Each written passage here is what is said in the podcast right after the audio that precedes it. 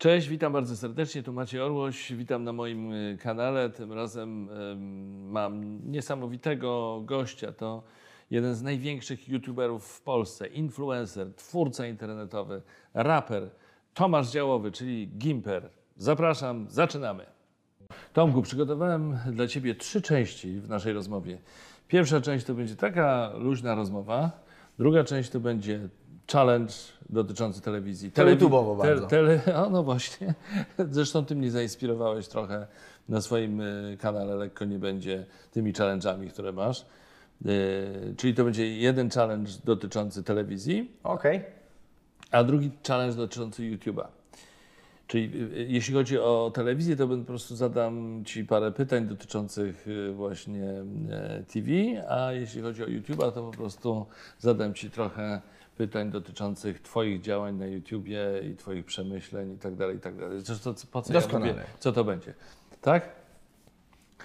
Y, Kiedy się przygotowywałem do naszej rozmowy, to zorientowałem się, że ty byłeś raperem, ale już nie jesteś raperem. I, i, ale tylko wiesz, bo ja się nie znam za dobrze na rapie, a już tym bardziej na polskim rapie. I tak myślałem sobie, a Tomasz Działowy wydał jakąś tam płytę, miał jakieś tam, jakieś tam utwory, po czym, przepraszam, że tak mówię, ale mówię całkiem szczerze, obejrzałem, wiesz, włączyłem sobie to na, na YouTubie, patrzę, a tam przy jednym utworze 18 milionów wyświetleń. Tak, przy bombsite ja dokładnie. Tak, właśnie, nawet sobie wypisałem te, te dane, bo tutaj Bombsite A y, z Remo i Mamiko 18 milionów, ponad 18 milionów, ale niepow, niepowstrzymany na przykład 6,5 miliona, to też jest całkiem niezły wynik. Sporo rzeczywiście. No i y, ten album, y, ten album te, też chyba sobie całkiem nieźle poradził, prawda? Wiesz co, tak, tam było, y, pierwszy album mój to była, je- jeszcze wcześniej, przed tymi numerami, to było tam około 1500 sprzedaży, a drugi, ten właśnie z bombsite'em, z niepowstrzymanym, to było 5000. Natomiast jedną rzecz chciałbym sprostować, nigdy de facto nie byłem raperem jako takim, bo to jest tak, jak ktoś upiecze chleb, to jest piekarzem czy nie jest? No nie, upiekł sobie chleb, ale na co dzień na przykład pracuję w banku i analogicznie ja od zawsze byłem przede wszystkim youtuberem i to już robię od 8 lat i rzeczywiście miałem przez 2 czy 3 lata taką zajawkę, bo bardzo mi się podoba w ogóle kultura hip-hopowa, podoba mi się ten styl przekazywania treści i dwie płyty wydałem, ale to był bardziej dodatek do głównej działalności niż faktycznie próba zostania raperem jako takim. Tylko wiesz, Tomek, jak to jest. To, to, to zaczyna żyć własnym życiem. Nikogo, nikt już nie wchodzi w żadne niuanse. Czy kiedy ty zacząłeś być raperem? To prawda. I co było najpierw, tylko po prostu oglądają, widzą, że jest gość, który, który wykonuje, bierze udział w jakiejś, wiesz, po prostu robi to jak zawodowy raper. Stąd, stąd po prostu To określenie. bardzo mi miło, ja to traktuję za komplement w takim razie. Chcąc, nie chcąc, musisz się z tym pogodzić. Ale już tego nie robisz. Jeśli dobrze zrozumiałem, to, to jest przeszłość. Dwa lata temu ukazała się ta płyta mniej więcej, prawda? I wtedy. Tak. Yy, I dlaczego? Dlaczego już z tego zrezygnowałeś? bo y, czułem, że nie wkładam. W, znaczy, ta, wtedy w okresie, kiedy robiłem płytę, dawałem z siebie 100%, ale w momencie właśnie prac nad płytą przez te kilka miesięcy bardzo spadł mój kanał YouTube'owy. To znaczy, y, zaangażowałem się tak mocno w pracę nad płytą, że nie byłem w stanie skupić się dobrze na robieniu filmów i, i tych wyświetleń zaczęło być coraz mniej. I później, jak patrzyłem w panelu utrzymanie uwagi, jak te filmy były takie robione na szybko trochę, żeby coś wrzucić, bo ja tu już leciałem, bo tylko płyta, płyta, płyta, płyta, y, to tak jak na przykład taki dobry wykres utrzymania uwagi jest taki, że tam ludzie wchodzą i później do samego końca 50-60% z nich sobie zostaje. Tak na przykład zaczęło być tak, że nie wiem, 3 czwarte ludzi wychodziło do połowy filmu. I czułem, że coś tam się dzieje nie tak. I z jednej strony chciałem na 100% zaangażować się w robienie muzyki, z drugiej strony chciałem na 100% zaangażować się w robienie YouTube'a. I na koniec dnia y, wygrało takie przeświadczenie, że muzykę i, i wydawanie płyt chciałem sobie- sobie zostawić na moment w życiu, w którym będę w stanie pójść do szkoły muzycznej i poświęcić się temu tak w 100%, nauczyć się tego, bo jestem samoukiem, jeżeli o to chodzi. Nie ukończyłem szkoły muzycznej, dlatego też wziąłem się za rap, bo to jest trochę najprostsze, jeżeli chodzi o... Ale e, to pewnie pozornie. osoby, które no, nie- całkiem nie- nieźle sobie radzisz tam, poczynasz. No wiesz, no Leroy by się nie powstydził, naprawdę. Y, To dziękuję, bardzo mi miło, natomiast y, jestem słuchaczem rapu, więc dosyć świadomie do tego podchodzę i wiem, że jest dużo osób, które są lepsze, ale są lepsze dlatego, że robią tylko to i robią to cały czas. I To zawsze tak jest, że jeżeli się fokusujemy na jednej rzeczy, to, to to wychodzi nam dużo lepiej. Na przykład jak są osoby, które mają niesamowite sylwetki, to one mogą je mieć, bo robią tylko to. Jak ktoś ma normalną pracę 8 godzin i później wraca i ma jeszcze rzeźbić tę sylwetkę, i jeszcze trzymać dietę i się katować i pilnować, suplementy łykać, to to jest na przykład bardzo trudne. A jak się robi tylko to, no to wiadomo, że przychodzi dużo prościej. Czyli chcesz powiedzieć, że żeby mieć sukces, trzeba robić tylko jedno, na jednej rzeczy, na jednym działaniu się skupić, bo inaczej nic z tego nie będzie? Y, skupić się na, y, na jednej rzeczy, ale jakby w ramach jej możemy robić takie podrzeczy, tak? To znaczy ja się skupiłem na YouTubie, wybrałem tę ścieżkę, ale nie przeszkadza mi to na przykład y, i prowadziłem swoje kanały, Tak. ale nie przeszkodziło mi to na przykład zbudować firmy, która też obsługuje kanały innych twórców. Więc teoretycznie prowadzę i swoje kanały i prowadzę firmę, ale ta firma jest oparta o to, w czym jestem dobry i o to, na czym się skupiam w 100%, więc to ma szansę zadziałać. Ale jeszcze wracając do tej muzyki, znaczy serio myślisz o tym, żeby kiedyś pójść do szkoły muzycznej i być takim muzykiem, muzykiem, prawdziwym Totalnie. muzykiem, ale tak? Znajdziesz na to czas? Nie, Mam nadzieję. No zobaczymy, zaraz, jak, jak to się Jeżeli potoczy. jesteś jak bardzo skupiony na YouTubie i jak rozumiem, to jest y, twój, e, twoje główne pole działania i bardzo ci na tym zależy, to po co ci ta muzyka? Wiesz co, trochę dla faktu, że chciałbym się nauczyć po prostu śpiewać, nawet tak sam dla siebie. To znaczy, jestem osobą, która szybko dostrzega u innych umiejętności, które posiadają i bardzo chcę chłonąć od ludzi, uczyć się. Jakby dosyć szybko się uczę, natomiast to wymaga u mnie skupienia się na czymś. Teraz na przykład zacząłem się uczyć tańca, z czego bardzo się cieszę, bo bardzo długo to odkładałem i to jest może mała rzecz, ale później jest się na jakiejś e, nawet domówce ze znajomymi i można wyjść i umie się zatańczyć. E, Albo jest sytuacja, e, pamiętam kiedyś na taki obóz na wakacje wyjechałem i miałem jednego kolegę, który umiał, umiał robić beatbox, drugiego kolegę, który umiał grać na gitarze i trzeciego, który umiał freestylować, czyli tworzyć wersy rymowane e, na żywo po prostu cały czas. Ja strasznie im tego zazdrościłem, bo ja tego nie potrafiłem, a bardzo mnie cieszy sam fakt tworzenia. I głos jest pewnym instrumentem, jest pewnym zasobem, który posiadamy i nauczenie się śpiewania pomaga po prostu w tak wielu sytuacjach w życiu. Y, Nawet jeżeli jestem prowadzącym hostem y, talk show, to przychodzi do mnie gość, który śpiewa, mogę z nim na przykład jakąś Pośpiewać. batelkę zrobić, też zaśpiewać razem. Chciałbyś być Robertem Janowskim po prostu. Y, Jimmy Fallonem bardziej. Jimmy A, Fallonem. bo Jimmy Fallon też śpiewa. A on też jest śpiewa, świetny. on jest po szkole aktorskiej, jest po szkole muzycznej, jest y, dobry host late nightu, moim zdaniem powinien być wszechstronnie właśnie wykształcony, jeżeli chodzi o Tak. takie umiejętności, bo dzięki temu nieważne jaki gość do niego przyjdzie, to on jest w stanie wejść w buty tego gościa i Znaczy poprowadzić wiesz, fajne Jimmy flow. Fallon to już robi naprawdę głęboko. to on oczywiście, już, e, Po oczywiście. prostu naprawdę śpiewa. No, Tak. nie jest najwybitniejszym wokalistą świata, ale, Ale umie to robić, tak. Całkiem nieźle sobie radzi. Widzę, że mamy tych samych idoli. O talk show za, za chwilę Cię podpytam, bo to jest format, który mnie interesuje. Ale jeszcze a propos Twojej aktywności. Jesteś niesłychanie aktywny na YouTubie. Jak już sam powiedziałeś, od, od ilu? Siedmiu, ośmiu Ośmiu. lat? Od ośmiu lat. Em, e, Teraz masz takie wyniki Twojego kanału. Ponad półtora miliona subskrypcji. Y, 4020 filmów. To są dane Z Gimpera, tych, z z, głównego tych, z kanału. Gimpera, tak, z głównego kanału. 4020 filmów. Jakby to teraz y, policzyć, na, wiesz, y, y, y, po, podzielić na, y, policzyć jakoś, ile to było w skali roku, w skali tygodnia, w skali miesiąca, strasznie dużo. Bez przerwy masz jakieś, robisz jakieś filmy. Tak. Jak ty to robisz? Jak, jak to, jak E, to można? To wynika z tego, że przez dużą część mojej działalności nagrywałem materiały z gier komputerowych, które były bardzo proste do tworzenia. Mianowicie polegało to na tym, że miałem e, program e, na komputerze, który działał troszeczkę jak stół montażowy. To znaczy, e, on po prostu byłem w stanie w jednym momencie do jednego pliku od razu generować e, swój dźwięk z mikrofonu, e, zapis wideo z kamerki internetowej i obraz z gry. I y, to powodowało, że miałem ten program, który mi to wszystko kleił na bieżąco, że nagrywanie wyglądało w ten sposób, że odpalam grę, klikam przycisk do nagrywania, 20 minut longiem lecę, bo ja też bardzo się uczyłem improwizacji i takiego prowadzenia materiałów bez cięcia, żeby być w stanie gadać i gadać.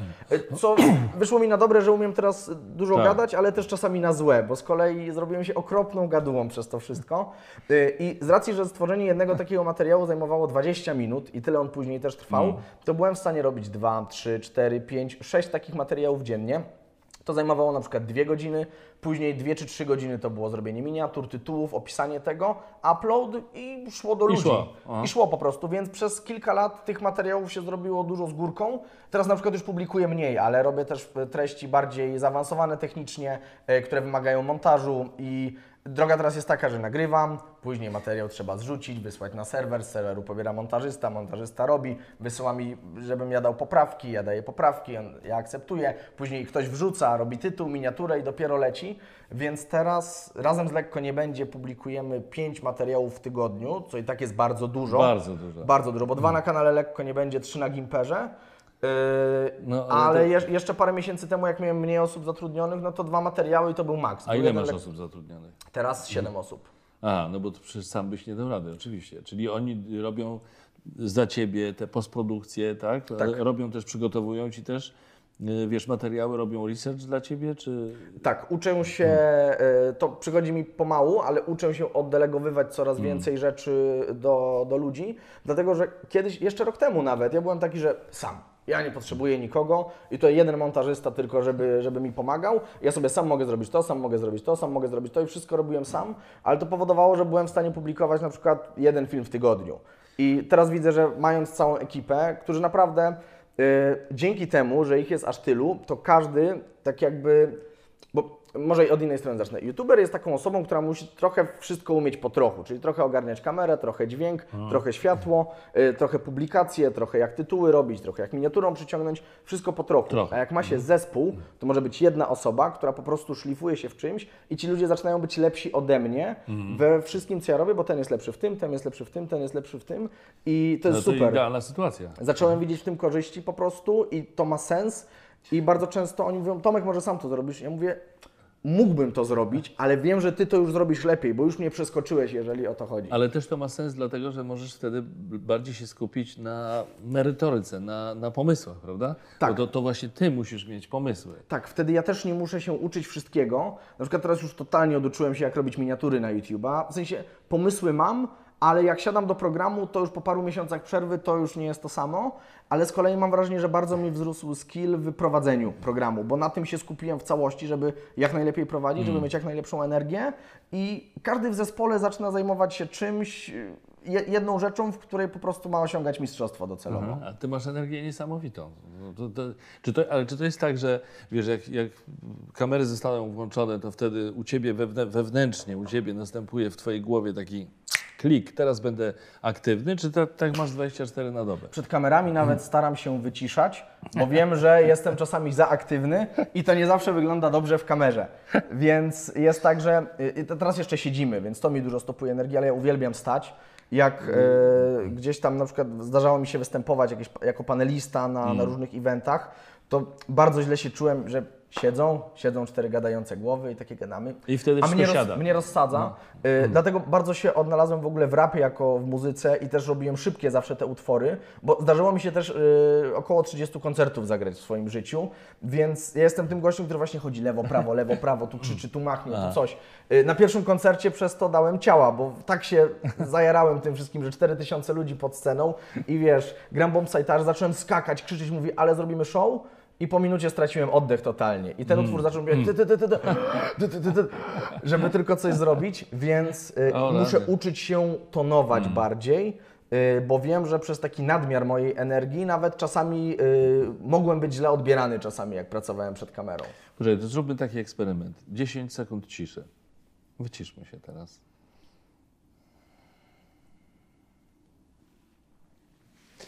No dobra, możemy kontynuować. Dziękuję Ci bardzo. Czyli można powiedzieć, pamiętasz, w jednym z polskich filmów był taki tekst, mój mąż z zawodu jest dyrektorem. Czy można powiedzieć, że Ty, Gimper, Tomasz Dziełowy, z zawodu jesteś youtuberem?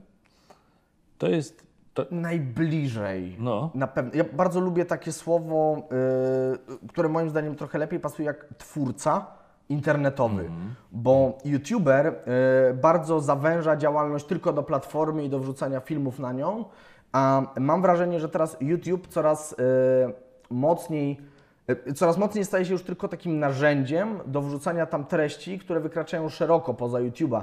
Przykładem na przykład jest to mowa nie tylko o mnie, ale też o innych kanałach. Przykładem jest grupa filmowa Darwin. Nie wiem, czy miałeś tak, okazję u nich być. poznałem. No, nie, u nich nie byłem, ale rozmawialiśmy. Rozmawialiście, więc oni są normalnie aktorami, ale swoje filmy publikują na YouTubie. Tak, to jest czy, genialne. czy są YouTuberami?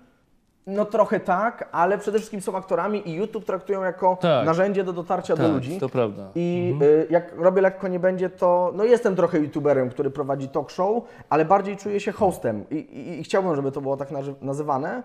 I przy tak szerokim spektrum dużo bardziej do mnie trafia określenie twórca. Ale ja widzę, że ty ba bardzo idziesz w stronę talk show. Y, Dużo o tym mówisz. Powiedziałeś o Jimmy Fallonie. Yy, powiedziałeś o tym, że to, cię, że to cię kręci, że bardzo cię kręci to, żeby być dobrym prowadzącym. Tak. Skąd się ucięło, u Ciebie wzięło to zafascynowanie tym formatem, czyli formatem w gruncie rzeczy telewizyjnym, czyli talk show? Mhm. Wiesz co, w pewnym momencie tworzenia filmów, tak jak Ci powiedziałem wcześniej, ja bardzo długo tworzyłem materiały z gier komputerowych. Tak. Y, Natomiast po pierwszym, drugim, trzecim, czwartym, piątym roku robienia w kółko tego samego gier komputerowych, poczułem się bardzo ograniczony formą. Mianowicie, jak się nagrywa y, materiały z gier, to schemat jest bardzo podobny, czyli jest duży materiał z gry, mała y, główka moja gdzieś tam w prawym dolnym rogu, jak sobie o tym opowiadam. I komentowanie tego, co się dzieje na ekranie, Tak. bo ciężko jest wymyślić coś więcej. Jeżeli materiał dotyczy gry, można oczywiście i próbowałem robić coś takiego jak roleplay, czyli że na przykład wczuwałem się w rolę postaci, którą gram, żeby zrobić jakąś aktorską narrację, ale to dalej gra nadawała tor y, temu, co robiłem i zaczęła we mnie kiełkować taka myśl, że coś innego bym zrobił. Zaczęło się od takiej e, serii na mój główny kanał, która się nazywała Overwatch, gdzie stworzyłem pierwszy raz swój własny format, już kamera normalnie ustawiona, oświetlenie, green screen, e, wszystko. I nagle dotarłem do czegoś takiego, że teraz okej, to teraz mogę wymyślić wszystko, jak ten program wygląda, co się dzieje w pierwszej minucie, w drugiej, w piątej, dziesiątej, czy tu może jakiś challenge, tu ktoś wyskoczy z tortu, tu to się zadzieje, wszystko można wymyślić. I to jest takie testowanie, co będzie fajne, co się spodoba ludziom, spodobało mi się to. I pomyślałem w pewnym momencie, okej, Przejrzałem mnóstwo różnych programów i różnych kanałów YouTube'owych, szukając y, takich rzeczy, które wpływają na to, że dana osoba osiąga sukces. I zawsze była jedna prawidłowość. Program skupiał się wokół silnych stron danej osoby. Y, I wtedy zatrudniłem y, aktualnego mojego menedżera całego zespołu, czyli Sebastiana, i zaczęliśmy razem szyć i mówimy: Dobra, to w czym jestem mocny teraz? No i tak szukając, szukając, znaleźliśmy dwie rzeczy, w sumie trzy, A. czyli kreatywność, relacje z ludźmi i energię. Mm, Więc program pierwotnie miał być takim programem, do którego przychodzą ludzie i ja ich poddaję różnym wyzwaniom, które wymagają kreatywności. Ja dużo psychologią też się interesuję, więc pierwotnie to miało być takie trochę psychologiczne, że robimy im jakiś test, taki eksperyment, oni na przykład sobie z tym nie radzą, ja potem mówię, a widzisz, bo to zaszedł taki psychologiczny efekt, wydarzyło się to, to i to, tutaj rzeczywistość Cię oszukała, tutaj nasz mózg tak zagrał y, i w tę stronę miało to pójść. I szukając inspiracji, jakie konkurencje moglibyśmy robić tym gościom, trafiliśmy na late nighty amerykańskie i odkryłem ten gatunek i totalnie się w nim zakochałem. Właśnie Jimmy'ego Fallona, do którego jest mi najbliżej, chociaż też brytyjski talk show bardzo dobry Grahama Nortona lubię, świetnie, świetnie. ale Grahama Nortona z kolei bardziej lubię za sposób, w jaki on prowadzi rozmowy z gośćmi i Tak. za klimat, który on wprowadza. Jest rewelacyjny. Tam Jest bardzo dobry Graham. Mnóstwo śmiechu, oni się bez przerwy tam śmieją. Tak, i Graham I są jeszcze... błyskotliwi. Mam wrażenie, właśnie on jest bardzo błyskotliwy. Tak. Czasami potrafi zrobić coś takiego, co mi osobiście imponuje, że on trochę jedzie po bandzie i z, z tych gości naprawdę rusza tematy dla nich niewygodne, ale robi to w taki sposób, że oni nadal czują się komfortowo i dobrze. Tak, I tak. to jest w ogóle świetne. Fantastyczne, ale też mają te challenge. Na czym polega, może ty lepiej wiesz, ten, ten taki challenge, że ktoś z widowni przychodzi i ma im coś opowiedzieć i, i jak jeżeli się ta opowieść nie sprawdza, to oni go wywracają na takim, w takim fotelu, wiesz, wywrotowym. Yy, Kojarzysz, o czym Wiesz mówię? co, widziałem jakąś przebitkę z tego, ale nigdy nie obejrzałem tego w całości, więc ci nie powiem. Tak, robią coś takiego. A Jimmy Fallon rzeczywiście bez przerwy gdzieś tam wychodzi, śpiewa jakieś Cały scenki czas coś tam się dzieje, Na tak. zewnątrz, tak. To jest y, genialne. A czy uważasz, że w Polsce jest rynek na takie, na ta, bo to, to, co ty robisz w Lekko Nie Będzie, to jak rozumiem jest pewnie pierwszy krok w kierunku takiego formatu, jak na przykład Jimmy Fallon Late Night Show, czy tam, już nie pamiętam jak to się Wiesz co, trochę ciężko powiedzieć, bo pierwszy sezon zrobiliśmy bardzo mocno inspirując się Jimmy Fallonem, e, prawie że jeden do jednego. Mianowicie zrobiliśmy program, który jeżeli chodzi o jego blokowość i układ był e, identycznie skonstruowany, czyli było Aha. przedstawienie gościa, rozmowa, konkurencja, rozmowa, konkurencja, rozmowa, konkurencja. E, i to nie działało tak do końca, to znaczy to generowało fajne wyniki, bo to też było coś nowego w ogóle na, na YouTubie. Natomiast później, jak patrzyliśmy utrzymanie uwagi, to się okazało, że widz internetowy potrzebuje troszkę czegoś innego niż telewizyjny. Mhm. Telewizyjny, gdzieś tam ten telewizor leci w tle, on czasami rzuca okiem i jak coś go To zainteresuje, wtedy wraca, siada. to prawda, wtedy wraca. słucha. Mhm. Na YouTubie mamy video on dem- demand, czyli ludzie klikając, oni już wiedzą, co chcą obejrzeć, oczekują konkretnych emocji, konkretnego tempa tego materiału i oni nie chcą tam zmian. I okazało się, że na konkurencjach utrzymanie uwagi się trzymało, na rozmowach ludzie wychodzili, bo odcinek zwalniał i im to już nie pasowało tak do końca, że ta dynamika tak skacze. Więc po czterech sezonach, po roku ewolucji, jesteśmy teraz na etapie, gdzie na przykład totalnie uYouTube, uYouTube'owiliśmy ten cały słowo. format, że konkurencje są oddzielnym odcinkiem, dynamicznym, szybkim, y, który po prostu pędzi jak strzała, a rozmowy właśnie otwarte karty są troszeczkę spokojniejsze, wolniejsze i okazuje się, że to jest to.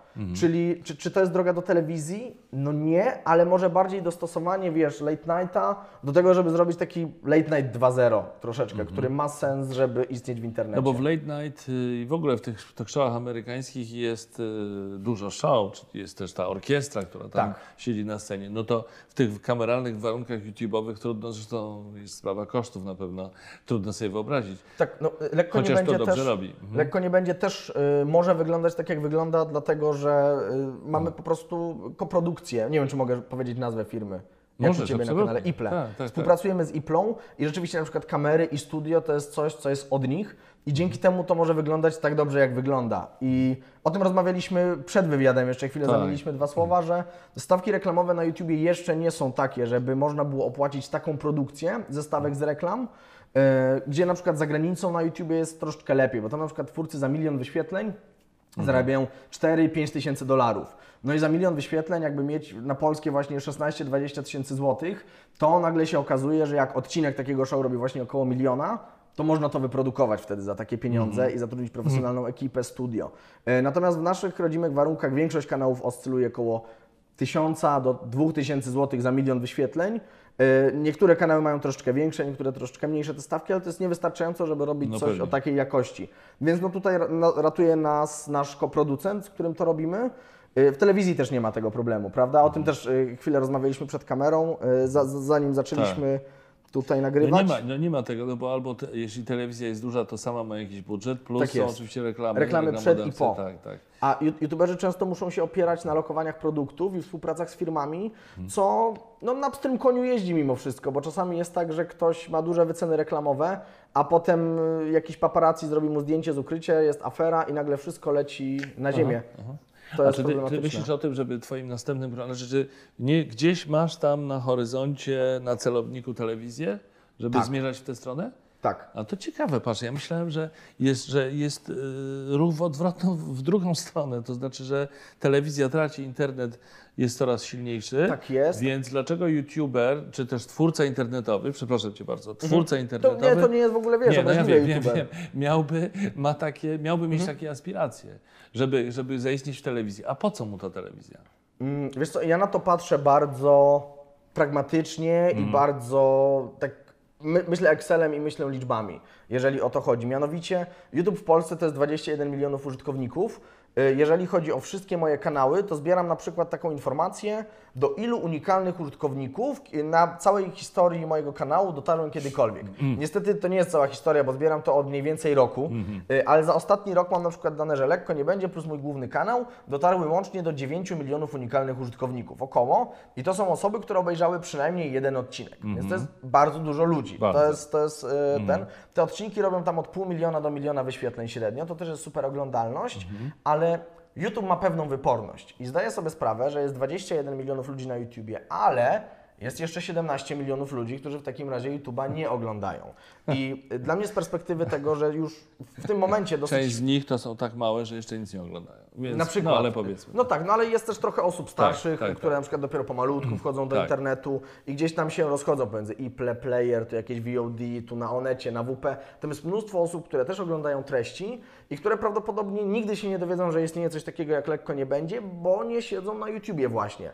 I moim zdaniem dla dobra formatu i dla dobra też tak przyszłościowo mnie jako prowadzącego, y, ważne jest to, żeby jak najwięcej osób zetknęło się z daną treścią. Jeżeli ja czuję, że ona jest dobra, to wierzę, że będą ją oglądać, jeżeli się z nią zetkną. I telewizja y, jest czymś, co daje mi dostęp y, potencjalnie, gdyby kiedyś w przyszłości Tak. się udało oczywiście, co gdzieś tam patrzę, nie wiem, za 3, za 5, za 7 może lat, do kolejnej grupy odbiorców i stawia też kolejne wyzwania, bo na YouTubie tro, trochę czuję, jest taki moment, w którym dociera się do momentu, no okej, no ten główny kanał, no, no dobrze działa, no jest super, spłaca się finansowo, firma rośnie. Lekko nie będzie, no ma dobre wyniki, może mieć większe, ale to już jest takie boostowanie liczb dla boostowania liczb.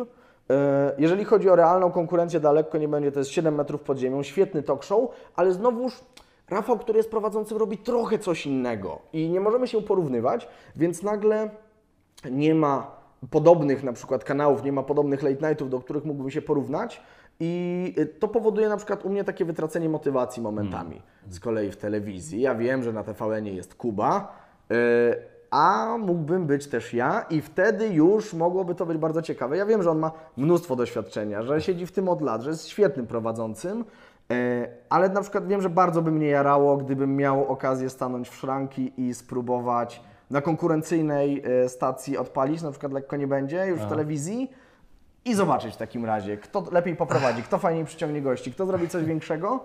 A, Jak fajnie, wewnętrznie, fajnie. wewnętrznie bardzo, bardzo Fajnie, mnie to ile, ile już się dowiedzieliśmy, czyli że, że myślisz o Polsacie i że chcesz być konkurencją dla, dla No Kuby. Polsat naturalnie gdzieś No tam tak, przychodzi, no bo tak. pracuję z Iplą, No tak. więc y, gdzieś tam naturalnie to sobie wyobrażam, ale to nigdy nie wiadomo, Słuchaj, to się no, może różnie trzy- trzymam potoczyć. kciuki. Y, Z tego, co mówisz, wynika, że, że wynikałoby, że w tej chwili Kuba nie ma żadnej konkurencji, bo o nikim innym nie mówisz, że to jest jedyny talk show? Tak, Jedyny, jest najlepszy? Wojtek Jagielski na Superstacji, A, no tak. ale tam wyniki są dużo mniejsze No rzeczywiście tak, niż Kuby. mniejszy zasięg. Tak, no internetowo no to jest lekko nie będzie i 7 metrów pod ziemią, ale znowuż y, kiedyś był taki wykres y, z porównaniem wyników oglądalności, że Kuba ma tam średnio 1 dwieście chyba osób na odcinku, lekko nie będzie, w w momencie piku miało około 1 100 tysięcy średniej oglądalności, ale ciężko to porównać, bo on ma ludzi live w telewizorze, Tak. a na YouTubie no to są wyświetlenia, które rosną z czasem trochę, mimo wszystko mają tydzień, miesiąc, dwa, Mhm. żeby urosnąć. Ciężko to porównywać i Live, chociaż nie dosłownie, bo z tego co wiem, oni nie nadają na żywo. nie nadają na żywo, ale na żywo ludzie oglądają tak. w ten sposób. I A co ci, się, co ci się najbardziej podoba u Kuby, a co najmniej podoba ci się u Kuby? U Kuby najbardziej mi się podoba luz, z jakim prowadzi, i u Kuby najmniej podoba mi się luz, z jakim prowadzi jednocześnie, bo zagalopowuje się, przesadza po prostu czasami jako prowadzący. To znaczy, zależy od gościa, bo jeżeli on się z kimś zna i lubi, to on fajnie prowadzi rozmowy, bo jest bardzo luźny, potrafi naprawdę skłonić ludzi, żeby różne prywatne, fajne rzeczy u niego wyciągnęli. Nie ma w tym dużo głębi, mam wrażenie, co też e, czasami mi przeszkadza, ale z kolei zdarzają się odcinki, w których goście non-stop są atakowani wręcz przez niego i mam wrażenie, że przychodzą, ja na przykład gdybym miał być, być zaproszony do Kuby kiedykolwiek, to wiem, że szedłbym walczyć. I wiem, że Kuba jest takim prowadzącym, który dominuje gniecie swoich gości yy, i goście muszą trochę walczyć o życie. No ale to jest twój żywioł. Myślę, że Nie, sobie radę. zupełnie, zupełnie nie? Nie? Zupełnie nie. Zależy mi na tym, żeby gość, na przykład jak przychodzi gość do mnie do, do programu, to jest dla mnie największa świętość, on ma się czuć komfortowo. Mhm. Może się zakłopotać, ale jeżeli gość mi powie, słuchaj stary, o tym nie będziemy rozmawiać, to mówię, okej, nie ma problemu. Ale myślę, że Kuba to respektuje. W większości przypadków. Tak mi się nie wiem, wydaje. jak backstage'owo Tak to wygląda. wydaje. Wiem, jak to wygląda czasami od frontu, na przykład jak byli u niego Dane i Majewski, to są takie gwiazdy z Instagrama, Fit Para, tak, tak to się nazywa. Yy, I on na przykład bardzo takie trudne rzeczy dla nich yy, powynajdywał w sieci i cały odcinek tak naprawdę szukał, gdzie tu ich można zagiąć, żeby oni się wywrócili. I to wyglądało naprawdę, że oni walczyli o życie na tej kanapie tam u niego. I to jest za grubo. Ja bym chciał, żeby gość się zakłopotał, żeby zrobił takie... Yy, No tak. żeby musiał pomyśleć trochę, żeby to nie było takie proste, ale nie chodzi o to, żeby kogokolwiek tam, wiesz, w ogóle jechać, żeby on się zamknął w sobie i przeprosił za No wszystko, bo co ty zrobił. myślisz po amerykańsku, bo w amerykańskich talk show tego właśnie nie ma. To znaczy tam Tak. jest taka życzliwość, możemy sobie pożartować. Czasem te żarty są nawet takie dosyć grube, po bandzie, ale, ale jesteśmy ogólnie mówiąc życzliwie nastawieni Tak. do naszych gości, Czyli prawda? nawet jeżeli ruszasz temat, który jest dla kogoś trudny i wiesz, że on będzie miał problem odpowiedzieć na to, to jesteś serdeczny do niego. Ty życzysz mu dobrze Tak. i zadajesz to pytanie z myślą, że chcesz, żeby on się wybronił z tego pytania, bo to będzie ciekawe usłyszeć jego perspektywę. Okej, dobra. No to uwaga, uwaga. Telewizja Challenge dla Tomka. Yy, kilka pytań. Pytanie pierwsze. Kto to jest Krystyna Loska? Dobra, wiesz. Wskazówka? A nie, nie wiesz. Nie. Zabij mnie. Nie mam telewizji. Wskazówka. Ym, lata 70., 80. Bardzo elegancka pani, która pokazywała się w okienku. Mnie nie było wtedy na świecie, to powiem na usprawiedliwienie. I Jedna z, dobra, no, jedna z najsłynniejszych prezenterek telewizji polskiej, znana między innymi z tego, że kiedy czytała program telewizyjny, to no się nie czytała. Kiedy przedstawiała, prezentowała program telewizyjny, to robiła to z głowy. Wszystkiego uczyła się na pamięć. No proszę. Bardzo elegancka, prywatnie mama Grażyny Torbickiej. A można na YouTubie znaleźć jakieś archiwalne nagrania na przykład pewno, z tego? na pewno, Okej, no na to pewno. poszukam. Będzie upokarzanko, coś czuję. Dawaj pytanie kolejne w takim razie. Nie, to, to, to, to teraz to, następne będzie trudniejsze. Czy mówi Ci coś nazwisko, imię i nazwisko Maciej Szczepański? Słyszałem je, No, ale wiesz na jakiej zasadzie je słyszałem, że gdzieś rodzice w pokoju oglądali telewizor i to nazwisko wielokrotnie z tego telewizora padało. A, y, nie wiem, czy mogło, y, mo, może i padało, nie, bo Maciej, Szczep, y, Maciej Szczepański jest takim, można powiedzieć, legendarnym prezesem telewizji polskiej jeszcze z lata 70., moim zdaniem końcówka lat, już na 80. to chyba nie zachodziło, ale tu się mogę mówić, mylić, od razu uprzedzam. On był słynny dlatego, że rządził żelazną ręką, prowadził tę firmę, jednocześnie był surowy, oraz y, i wymagający, ale też prowadził tę instytucję dosyć skutecznie. Okej, to też nie wiedziałem. Jest tam Maciej jakieś pytanie na Szczepański. przykład, jaki jest najsłynniejszy prowadzący Teleekspresu? Tak trochę Yy, prościej, żeby było. Yy, ale będziemy blisko. Ale Okej. będziemy blisko. W którym roku dziennik telewizyjny zmienił się w wiadomości? Można się pomylić o dwa lata. Wiesz, o- wiesz o czym mówię? Dziennik Wiem, wiem, kojarzę dziennik telewizyjny. program. Jak tak. byłem, wydaje mi się, że jak byłem bardzo, bardzo mały, to dziennik telewizyjny jeszcze był transmitowany. Jestem rocznik 9.4. Wydaje mi się, że pamiętam, że w telewizji jeszcze był. Natomiast kiedy zmienił się wiadomości, nie powiem Ci, ale ustrzelę jakiś rok 2002. Niestety, Niestety, nie jest to dobra bardzo źle. Nie, no, nie no, będę życzliwy, serdeczny, Bądź. jeśli odnoszę Bądź do zdecydowanie. Nie, to się stało w roku 89. A, no to, to zupełnie Zaraz po, wi- wi- wiesz, czerwiec, pierwsze y, częściowo wolne wybory i tak dalej, zmiany w Polsce. Y, w Montażowo challenge puszczacie po rozmowie. list- y, Myślę, że tak. To może nikt nie dotrze, dobra. W roku, w roku, dzięki, w roku, y, w listopadzie 89 roku, wtedy to zrobili, no bo już czasy się zmianie. zmieniły, a dziennik Mhm. telewizyjny się bardzo Słusznie. źle kojarzył, ale uwaga, to, że tobie się to kojarzyło później z, z, z, ze swoim dzieciństwem, może dotyczyć innego programu, który się nazywał Dziennik Telewizyjny. DT, bo pamiętam, że były takie literki D i T i to było w Yy, Bo to intrze, robił Jacek w czołówce. Fedorowicz. Jacek Fedorowicz robił program satyryczny, który się nazywał, jeśli dobrze pamiętam, to po prostu się dokładnie tak samo nazywał, tylko że to było na niby, na żarty, Mhm. prześmiewcze, etc. Dobra. Następny, nie, to czuję, że ja tutaj za grubo pojechałem z tymi pytaniami. To zdecydowanie, zdecydowanie. Czy wiesz, co to była kobra? Kobra, w jakie dni była nadawana? Nie wiesz. Za daleko. Kurczę. To był taki teatr sensacji. W czwartki. Kurczę aktualnego bardziej, może bym Eee, spróbował chociaż. Okej, kto, kto, to, kto tworzył kabaret starszych panów? Czemu? Jest tyle kabaretów, proszę Cię, znam. Ani Okej. numeru Ci mogę, moralny niepokój Dobra, zmieniam. Kabaret moralnego niepokoju. Robert Górski, e, Mikołaj Cieślak, Katarzyna Pakosińska. Brawo! I jeszcze jeden był, ale zapomniałem jak się nazywał, taki niższy troszeczkę gość. Mhm, On chyba później był i Kaśki Pakosińskiej też już w składzie nie ma. Nie ma, nie ma. Czyli, no rozumiem, przesadziłem z tym kabaretem, ale w innych Tak. kabaretach jesteś dobry. Uwaga, to powinno być, yy, no, trochę może łatwiejsze. Deska ratunku, Kto to, cokolwiek. to, jest, to jest deska ratunku. Kto to jest Marek Sierocki? E, Marek Sierocki prowadzi kącik muzyczny w Teleekspresie. Brawo! Tak, Brawo, mamy Tomek. coś, mamy coś. Telehit, mówiąc Tak. dokładnie. Dobra. To znowu będzie przez moment trudniej, ale to ja Ci powiem o co chodzi. Z jakim programem kojarzy Ci się Stanisława Ryster? Z żadnym. Czy to dobra odpowiedź? Pytanie było o to, z jakim mi się kojarzy, więc Powiedziałeś, że znam. powiedziałem, że To był program zresztą polegający na, na odpowiadaniu na trudne pytania. to nie było teleecho? Wielka gra. Wielka gra. Te, te, teleecho to było, to była Irena Pierwszy Dziedzic. polski talk show chyba. Irena Dziedzic, jeśli Tak. dobrze pamiętam, prawda? Prowadziła Irena Dziedzic. A wiesz, że ona próbowała rozmowy ze swoimi gośćmi? Znaczy one były przepróbowywane, wyreżyserowane i oni się uczyli swoich odpowiedzi i, I później, później kiedy dopiero- to szło, a nie wiedziałem tego to było zupełnie. na żywo chyba. Tak, tak, tak. W ogóle tam było, ona bardzo rygorystycznie do tego podchodziła. To tego nie wiedziałem. Y, Wiem, że natrafiłem kiedyś właśnie jak robiłem research, jak Mm. to wyglądało y, w talk showach w Polsce A, i natrafiłem, a. że pierwszy, pierwsze było teleecho właśnie. To w ogóle strasznie dużo odcinków tego powstało. Okej. I teraz, teraz to już łatwizna, w ogóle to już nie jest sprawdzian z wiedzy. Dlaczego wziąłeś udział w Familiadzie? Bo mnie zaprosili.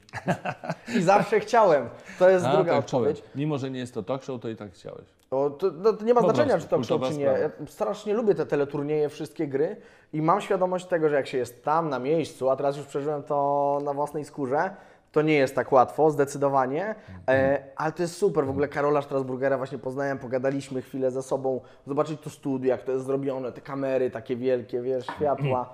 Y, No i sama w ogóle gra jest mega przyjemna i mega dobrze skonstruowana, więc y, po pierwsze zaprosili mnie, więc jak tylko się dowiedziałem, to, to poszedłem. To jest coś takiego, co mam wrażenie, każdy chciałby pójść do familiady. Tak jak każdy trochę chciałby w milionerach zagrać, tak?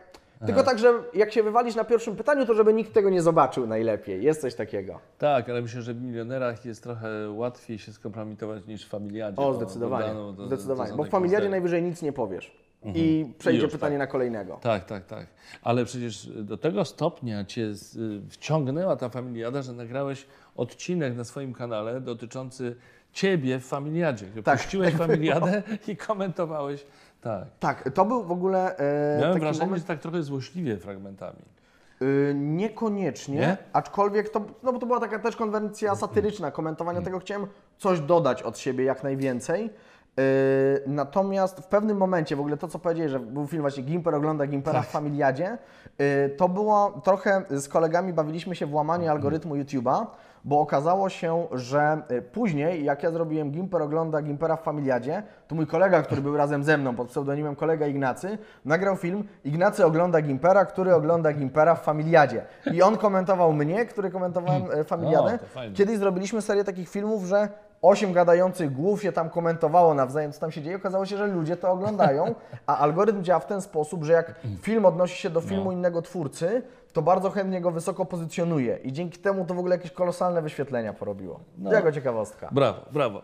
To tyle. To już jest koniec tego Challenge'u o challenge'u. Dałeś radę. Y, Może Oj, zdecydowanie nie. Ale wiesz co, tak nie wiem, czy czuć się źle, czy nie, bo y, Nie, nie, z jednej strony to są nazwiska, które mi niewiele mówiły, więc y, być może dla niektórych wyszedłem na ignoranta, ale z drugiej strony Mm. wiele z tych rzeczy, których mówiłeś, działo się w ogóle zanim się urodziłem. I Ale absolutnie tak. To są, tak, to na są, przykład wiesz, nie, nie wiem, czy wiesz, jakie są statystyki, że ludzie teraz młodzi w okolicy 17, 18, 19 roku życia, jak zaczynają się wyprowadzać od rodziców, nie Mm. kupują telewizorów. I ja też nie mam telewizora od 5 lat, jak się wyprowadziłem. Teraz moja dziewczyna się uparła, żeby mały telewizor do, do mieszkania Jest. wziąć, ale to ona ogląda, ja czasami tylko rzucę tam okiem, bo, bo, bo ona po prostu lubi, ale zupełnie nic, nul. I, I to jest chyba coś, co postępuje w ogóle coraz mocniej Myślę, myślę, że tak. Ja sam w ogóle nie oglądam telewizji. Mam telewizor, ale on mi służy do oglądania Netflixa, ewentualnie meczów podczas Tak, bardzo słusznie. Tak. A tak poza tym to, to nie. Nie, nie, nie. W ogóle spokojnie. Ja, ja prawdopodobnie przesadziłem.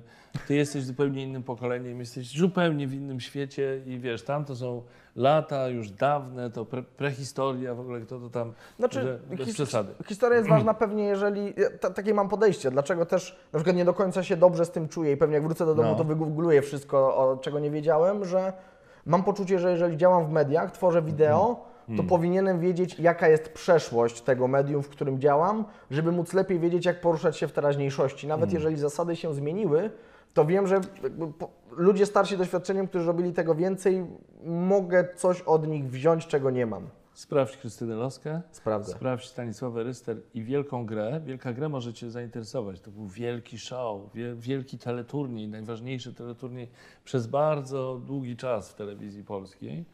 Te- Pierwszy teleturniej, który ja pamiętam, tak już, że świadomie trochę oglądałem, to było Idź na całość dopiero. Mhm. Ale to było już tam 2005, Idź na całość, Czyli czwarty? nawet koła fortuny nie widziałeś. Nie, pierwszego koła fortuny nie widziałem jeszcze. Mhm. Dobrze, to tyle o telewizji. Teraz zajmijmy się YouTube'em. Challenge o YouTubie teraz. Challenge o YouTubie. Dobra. No, w tym, w tym będziesz. Mam nadzieję. Jak ryba w wodzie. Ale to, to, są nie, nie, to nie są pytania y, dotyczące wiedzy, tylko ciekaw jestem Twoich opinii. Kogo najbardziej podziwiasz na YouTubie? Polskim czy ogólnoświatowym? Jedno i drugie. Okej, na ogólnoświatowym w tym momencie na pewno. mm, O, jest kilka osób. Y, Ale gdybym miał wyróżnić jedną osobę, No. to byłby to Mr. Beast. Aktualnie to jest gość, który bije rekordy popularności i on wybił się na robieniu naprawdę skrajnych rzeczy, y, które, na które nikt inny, y, których nikt inny nie chciał się podjąć, bał się, czy, czy nie miał tyle siły w sobie. Na przykład jest taki inny twórca popularny, Logan Paul. I Mr. Beast nagrał film, mówią 100 tysięcy razy Logan Paul. I on autentycznie 20 godzin siedział przed kamerą Logan Paul, Logan Paul, Logan Paul, Logan Paul, Logan Paul, Logan Paul. Ma coś takiego w sobie, licznik? że potrafi po prostu to robić. Miał tam liczę od jednego do miliona na jednym filmie, zrobił mnóstwo tych rzeczy, y, zwrócił tym na siebie uwagę i teraz robi takie bardziej profesjonalne już filmy YouTube'owe, ale też na przykład robi film, ile megafonów potrzeba, żeby zbić szklankę. I ustawia megafon, jeden nic, dobra, drugi i tam chyba linię ze 150 megafonów zbudował, żeby ten dźwięk, który on powie coś do jednego megafonu, tak się wzmocnił przez nie wszystkie, żeby rozbiło szklankę. I on poświęca wiele godzin na robienie tych filmów. One są właśnie, są takie pytania, które każdy sobie zadaje, ale nikomu się nie chce sprawdzać, jak, je jak na nie odpowiedzieć. I za to go mega podziwiam. Podziwiam go też za to, że wielu polskich twórców kopiuje go po prostu. I są przynajmniej 4 lub 5 kanałów w Polsce, które jego filmy czasami jeden do jednego przekłada na, na język polski. powiedzieć. Tak. Więc, więc to się zdarza, ale to uważam świadczy o jego sukcesie, że Mhm. jest kopiowany. Y, Jeżeli chodzi o polskie podwórko, to Kilku też... twórców już dzisiaj wymieniłeś podczas naszej rozmowy. Tak, grupę filmową teraz- Darwin, na pewno to są ludzie, którym należy ogromny szacunek oddać. Myślę, że chłopakom z Abstra y, za to, że jako pierwsi skapitalizowali tego YouTube'a, zbudowali ogromną firmę, y, oni mają chyba pod 70 pracowników teraz i zaczęli otwierać kolejne kanały i oni profesjonalizują ten rynek, robiąc bardzo dużo dobrego dla YouTube'a, bo pozyskali inwestorów, rozwinęli się, zaczęli chodzić po konferencjach branżowych i spowodowali, że to zaczyna być postrzegane poważniej i bardzo dużo dobrego robią dla YouTube'a. Y, Nawet jeżeli w większości treści, które tworzą, to jest rozrywka, to to nie ma znaczenia, bo oni dokładają dużo więcej wartości wszystkimi działaniami naokoło i zrobili to jako pierwsi, więc y, to jest coś, co ja na pewno w jakiś sposób podziwiam. I Abstra przeze mnie i przez wielu moich znajomych też pracujących na YouTubie często są postrzegani jako pierwsi, nawet jeżeli nie mają y, kanału z subskrypcjami o numerze 1, to oni są najwięksi pod tym względem, że najwięcej kanałów już stworzyli, wyprodukowali, mają pod sobą i jako pierwsi zaczęli to robić, monetyzować to i, i, i spowodować, że się rozrasta po prostu. Więc tu było No to, no to gru- grupa filmowa Darwin, Abstra, Abstra Abstra. i... Znajdę. A Kogoś- to, to ja ci... y, No, ty Wiesz co, i 7 metrów pod ziemią. O, o, za to, że, za to moja konkurencja, ale za to, że pokazał, że da się docierać do setek tysięcy i milionów ludzi na kontencie, który nie jest rozrywką, tylko jest poważny, ambitny i porusza ważne dla ludzi tematy. Świetnie. Następne pytanie. Kto Cię najbardziej wkurza na YouTubie i z jakich powodów? Kto mnie najbardziej wkurza, Wkurza, na tak, YouTubie? tak. Starałem się przez lata oduczać tego, żeby ludzie mnie wkurzali. Raczej Mhm. dążyłem w stronę y, wyrozumiałości i próby Tak. rozumienia. Bo y, czasami jest tak, że ktoś tworzy jakiś, y, jakieś treści, które nam się nie podobają, więc mamy od razu z góry coś takiego, a to pewnie dla dzieci jakieś tam głupoty. Znaczy nie, bo ja pomijam te wszystkie tam jakieś patologie na, na YouTubie, o tym tak, w ogóle nie mówimy. jest coś takiego. Mhm. Natomiast wiesz co? Nie, no bo może Cię nikt nie jeżeli, wkurza, no coś, to- jeżeli coś mnie wkurza w ogóle, nie wiem czy najbardziej, czy, czy to, nie, to nie jest coś, co mnie bardzo wkurza, ale jeżeli pytasz o najbardziej w skali mało wkurza, Tak, to tak. najbliżej są kanały opierające się na komentarii tak zwanym. Yy, To są Znaczy? takie komentarii, yy, czyli komentowaniu A. rzeczywistości. To są kanały, których twórcy niewiele wnoszą o siebie, od, od siebie, a całą popularność opierają na komentowaniu sytuacji, które dzieją się u innych i często na komentowaniu sytuacji złych, bo takie się najlepiej klikają. I to są takie trochę nasze pudelki i plotki, tylko w bardziej hardkorowym e, wydaniu, bo pudelki i plotki jeszcze czasami coś fajnego napiszą o kimś, a e, to są często kanały, ten jest źle, ten się wywrócił, ten tutaj zrobił kiepską akcję, ten jest taki, ten jest śmaki. Często to się sprowadza do oceniania po wyglądzie, e, paskudnych w ogóle błędów logicznych, często popełnianych celowo niestety, tak jak miałem okazję niektóre z tych osób poznać, po to, żeby zrobić nagonkę na kogoś, po to, żeby na tych negatywnych emocjach budować sobie popularność i takich kanałów robi się coraz więcej, bo z racji, że wielu twórców YouTube'owych zaczyna stawać się trochę, duże słowo, wiem, e, celebrytami, gwiazdami, A. jakby wchodzą w coś takiego, e, to pojawia się kontrtrend ludzi, którym się to nie podoba oczywiście. I te kanały zbierają wokół siebie takie społeczności i tak sobie strzelają, kogo by tu sobie dzisiaj, w, w kogo No by to tu słuchaj, sobie to taki postrzelać. YouTube'owe tabloidy, można powiedzieć, Tak, tak? tak, To Ci zdecydowanie. się nie podoba. A czy podoba Ci się, przepraszam, ja nie pamiętam teraz jak dokładnie jak się ten kanał nazywa, ale ja mam taki, jestem na granicy, nie wiem jak to ocenić. Jest taka dziewczynka, kilkuletnia, która, która pokazuje jakieś zabawki. Hej Katulenka? O, Bardzo właśnie, możliwe, właśnie. bardzo tak, możliwe. Tak, tak, tak, tak, tak. Która ma ogromne jakieś wyniki. Tak. Ale ja mam takie strasznie mieszane odczucia. W ogóle zawsze mam mieszane odczucia, kiedy widzę dziecko, naprawdę małe dziecko przed kamerą, które, które jest bardzo takie hop siup do przodu i widać, że gdzieś tam skryją się za tym dzieckiem, nawet jak Rodzice. widać rodzice, Tak. którzy to wszystko napędzają. E, Co ja o tym sądzę? Póki jest to, oczywiście nie wiemy tego, bo widzimy to, Tak. co pokazuje nam kamera. Póki jest to nieszkodliwe i niegroźne dla niej No, i oczywiście. rodzice dobrze do tego podchodzą, to jak najbardziej w porządku. To jest kontent, który też jest potrzebny, ale przytoczę Ci anegdotę z zagranicznego YouTube'a, Mhm. gdzie przez prowadzenie kanału przez dziecko rodzicom zostały odebrane prawa rodzicielskie.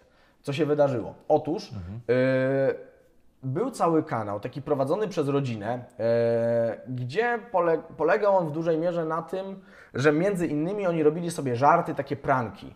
I na jednym z filmów, e, lu- ludzie w ogóle gdzieś tam oglądając to dostrzegali, że coś z tymi dziećmi jest nie tak, że one nie zachowują się naturalnie przed tą kamerą. I na jednym filmie rodzice już zrobili coś, co przelało czarę goryczy, mianowicie zrobili żart taki śmieszny swojemu No. dziecku, że rozsypali mnóstwo bałaganu u niego w pokoju, że to niby on zrobił i on o tym nie wiedział, on wrócił do pokoju i oni wparowali mu do tego pokoju, zaczęli krzyczeć na niego, Ten to dziecko zaczęło płakać autentycznie, że to nie ja, to nie ja, oni, to ty zrobiłeś, o co ci chodzi, to dziecko we łzach całe, ci rodzice krzyczą, żeby po minucie powiedzieć, ale śmieszne, to był tylko taki żart i, kamer- i teraz słuchaj, co się stało, kamerę prosto na twarz tego dziecka z tymi łzami, to teraz powiedz ładnie, żeby ludzie lajkowali i zasubskrybowali nasz kanał. O. Jezus, jak to poszło w sieć. I oni to wrzucili do sieci. Sami podjęli decyzję, że to jest okej, to jest spoko. Więc zrobiła się z tego mega gruba afera. Im odebrano prawa rodzicielskie i te dzieci na szczęście już z nimi nie mieszkają. Ale to była najgrubsza taka sytuacja, która wyszła. I mi to poddaje takie pytanie, to ile jest takich sytuacji, o których my nie wiemy, które się dzieją i dzieci y, budują popularność, stoją za tym rodzice i te dzieci są terroryzowane, żeby po prostu rodzice mogli na tym zarabiać pieniądze. Nie wiem ile tego jest, chciałbym się łudzić, że jak najmniej i, i w to głęboko wierzę, ale y, jest to na pewno dwuznaczne moralnie zawsze, Tak, jak jest to- dziecko przed kamerą. No właśnie, to, to, to przerażające. To właściwie za, zawsze zadaję sobie pytanie, jak słyszę takie historie, skąd to się bierze? Dlaczego ludzie tak e, postępują? Dlaczego, wiesz, w ogóle nie... nie Jakaś Jak historia po życiowa, kompleksy, może wiesz, chcieli coś osiągnąć, nigdy nic nie osiągnęli rodzice, więc widzą, że jak dziecku się udaje, to chcą na 100% to nie, ale ja teraz mówię o tej sytuacji amerykańskiej, o której mówię, Mhm. że dla, jak oni mogli tak zrobić, że im się, wiesz, że, że zatracili się w Zatracili tym się wszystkim. w tym, tak. Ym, kompletnie. Kurczę, ja może o tyle, broń Boże tego nie usprawiedliwiam, ale o tyle to rozumiem, że wiem, że jak ja jako młoda osoba zachłysnąłem się w pewnym po, momencie popularnością, to też robiłem rzeczy, z których dzisiaj nie jestem dumny. I są filmy na moim kanale, które są poukrywane dzisiaj, bo spojrzałem na to po dwóch, trzech latach, mówię, nie, Jezus Maria, to nie ja, to nie ja i usuń. Więc oni widocznie mieli takie historie życiowe za sobą i tak. Tak. w ogóle dali się temu pochłonąć, że no niestety zrobili krzywdę dziecku, ale całe szczęście, że tam ktoś zainterweniował po prostu. A skoro sam o tym powiedziałeś, to były te historie z tam z limitem wieku, że, że było za dużo wulgaryzmów Między i tak dalej, tak, tak, tak. I to później z tego zrezygnowałeś, pisano o tym, że się zmieniłeś. Był taki gość na antywebie, który najpierw miał tam do, do ciebie pretensje, Tak a, później, jest. A później się zdaje się, y, znaczy pochwalił cię za to, że a to już jest inny Tomek i. Tak, to, ja miałem zmienił. taką sytuację, wiesz co, bardzo szybkiego wzrostu popularności w krótkim czasie, gdzie kiedyś te, te materiały z gier ja tworzyłem je, one były bardzo takie, no, czy bardzo niszowe. 10-15 tysięcy wejść, skala oglądalności. I, I tam y, w ramach takiej małej społeczności zaczęliśmy w bardzo specyficzny humor iść, do tego ja wulgaryzmy dokładałem. I w pewnym momencie, wiesz co, nie przyuważyłem, kiedy z 15 tysięcy zrobiło się 500 tysięcy. Nie zmieniłem zupełnie tego stylu, on był totalnie, yy, wiesz, niezrozumiały dla szerszej publiczności, a co gorsza, mnóstwo dzieciaków się tym jarało, bo tu Tak. jakiś fajny koleś, młody bluzga w ogóle, wiesz, tutaj tego wyzwał, tutaj coś powiedział, jakiś żart, gdzie często na przykład ja, jak śmiałem się z tego, że spalili tęczę, uważam, że to głupota w ogóle największa palić tęczę, to jakby w taki sarkastyczny sposób mówiłem, że no i bardzo dobrze, no tfu na tych tam, Okej. można przeklinać w Ciebie? No, Można i wytniemy. Najwyżej tam Tak. wypikacie. Tfu na tych pedałów, jebać ich bardzo dobrze, że te tęcze kurwa spalili. Ja potem dostaję komentarze pod tym filmem, że Jezu, jak ty możesz tak myśleć, ten Gimper taki narodowiec i wszystko. Mhm. Y, Czyli jakby pojawiły się osoby, które nie kumały mojej twórczości.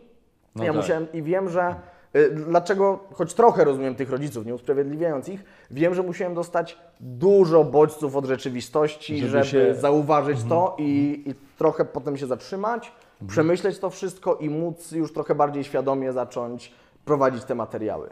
Okej, to wszystko jasne. Czy jest ktoś, komu zazdrościsz na YouTubie? W polskim? W polskim YouTubie. Sukcesu, zasięgów, subskrypcji? Czy jesteś już tak, wiesz, na takim pułapie, że właściwie już Wiesz co, raczej inni tobie zależy o jakiej zazdrości mówimy, bo jeżeli mówimy o takiej zazdrości, że patrzę i mówię, kurde no, co by tu zrobić, żeby to mieć, to tak, to- i to dotyczy każdego twórcy, który aktualnie generuje lepsze wyniki ode mnie, bo jestem osobą, której dużo energii daje porównywanie się i szukanie króliczka do złapania. Więc nieustannie, nieustannie Mhm. To- się porównuję i tak. śledzę. To raczej nie zazdrość, tylko no, taka potrzeba... Ambicja, może właśnie. bardziej. Tak, chociaż to wynika trochę z zazdrości, czyli on ma, Mhm. ja też chcę to mieć. Na szczęście u mnie to idzie w tę stronę, to jak mogę zapracować, żeby to zdobyć, bardziej niż to, co mogę zrobić, żeby jemu było gorzej. Tak, To, to, to na szczęście mam taki mechanizm.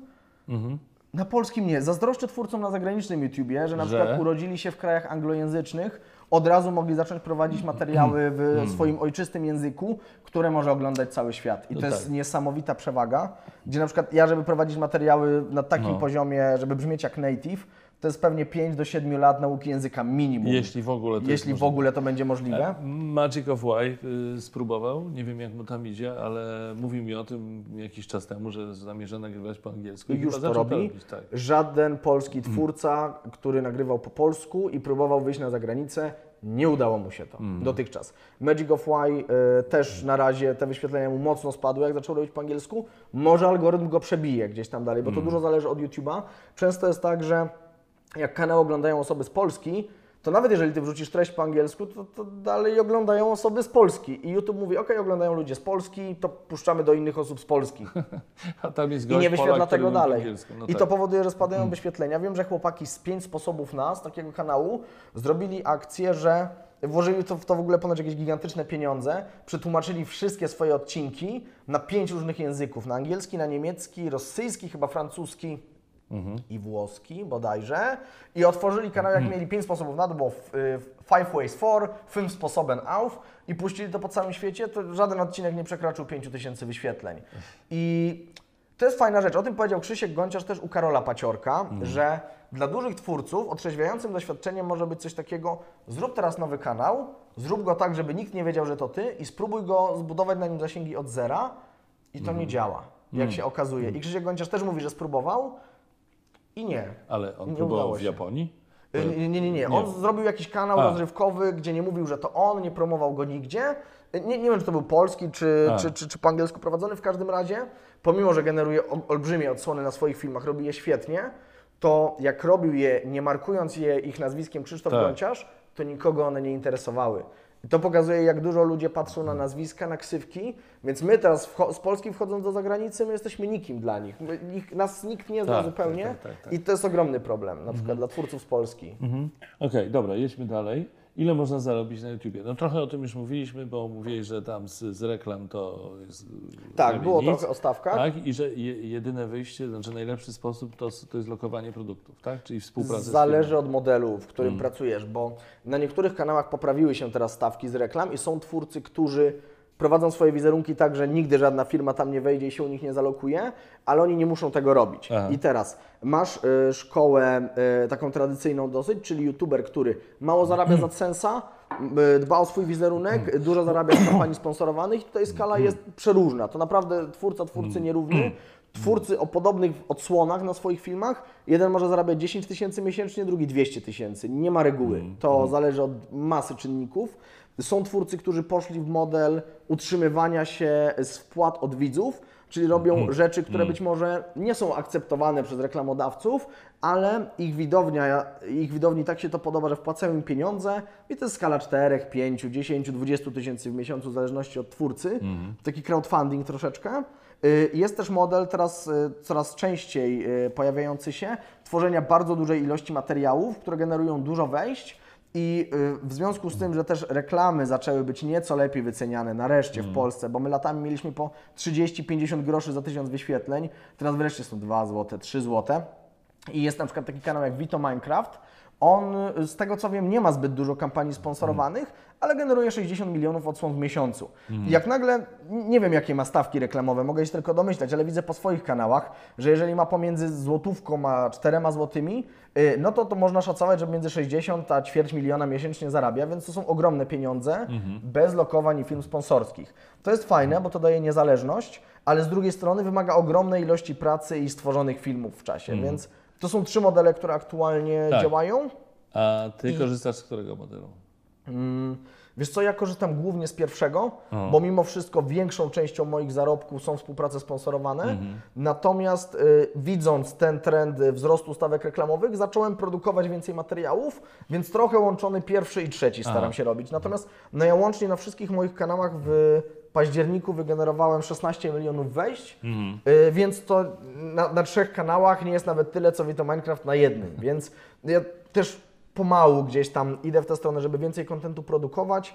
Y, Nadal te lokowania są lwią częścią zarobków mimo wszystko, y, natomiast staram się dywersyfikować jak tylko jest to możliwe. Wpłat od widzów nie stosuję, ale uważam, że nie robię jeszcze, bo dużo robię rozrywki, nie robię jeszcze rzeczy na tyle ambitnych, żeby prosić ludzi, chcę to robić, zapłaćcie mi za to, tak? Czuję, że, Chociaż że przy, może kiedyś. Przy liczbie subskrypcji, którą masz, no to jakby Pewnie to mógłbym na po tym zarobić. Nawet po złotówce to by Nawet- wyszło tam miesięcznie. Y, Dużo. Nieźle. Załóżmy nawet to byłoby 10 do 20 tysięcy z Patronite'a. Tak. Dla mnie, dla mojej firmy, dla moich wideo dużo by to nie zmieniło. Ja być może zarobiłbym więcej, ale wewnętrznie czułbym się z tym niespójnie, więc po prostu tego nie robię. No tak, rozumiem doskonale. Y, Dwa słowa o Instagramie, bo jesteś na Instagramie, widziałem, że tam wrzucasz różne rzeczy, chociaż nie jest to jakaś taka mega aktywna. Jestem mniej aktywny na Instagramie E, Tak, ale jak traktujesz Instagram? Czy dla Ciebie to jest wsparcie dla, twoi, dla Twoich działań na YouTubie, czy już masz za mało czasu i tak trochę per noga? Y, Latami Instagram rzeczywiście był dla mnie wsparciem. Troszeczkę na zasadzie prowadzę go sobie, bo wiem, że są osoby, które chcą mieć ze mną kontakt na Instagramie. Jak mam wenę, to wrzucę zdjęcie, jak nie mam weny, to nie wrzucę. I tam te 300-400 tysięcy obserwujących udało mi się tam zebrać Tak. rzeczywiście. Natomiast y, zwróciło moją uwagę to, jak Instagram jako medium bardzo szybko zaczął rosnąć. Napływa mnóstwo użytkowników nowych na Instagrama. Aktywnie prowadzone profile pozyskują po kilka tysięcy obserwujących dziennie. No i teraz trochę pluję sobie w brodę, że kiedy, wtedy, kiedy 5 lat temu mogłem robić Instagram, mówiłem, nie, gdzie tam ja to na YouTubie siedzę i Facebook to mi wystarczy, nie muszę tego Instagrama robić. I teraz być może miałbym milion, półtora miliona, gdybym tego Instagrama po macoszemu nie traktował. Są konta, które tyle mają, Little Monster, ma Fashion, Stuart Barton, y, też z męskich przykładów. I, I ja gdzieś tam zostałem na 400 tysiącach, ale będę go na pewno aktywizował, bo widzę, że to medium ogromnie, ogromnie rośnie i zdobywa coraz większą popularność. No tak, ale to też pewnie tr- trzeba znaleźć na to czas, bo skoro masz tyle zajęć związanych z YouTube'em, to kiedy jeszcze znaleźć ten czas na Instagramie? Wiesz co, no teraz to już się robi na takiej zasadzie nawet modeli biznesowych, brzydko mówiąc, czyli y, wymyślamy razem z zespołem, teraz mają zrzucony w ogóle mój zespół zadanie, przygotować moodboardy, czyli takie koncepcje różnych zdjęć, które moglibyśmy na Instagrama robić, żeby zrobić coś ciekawego.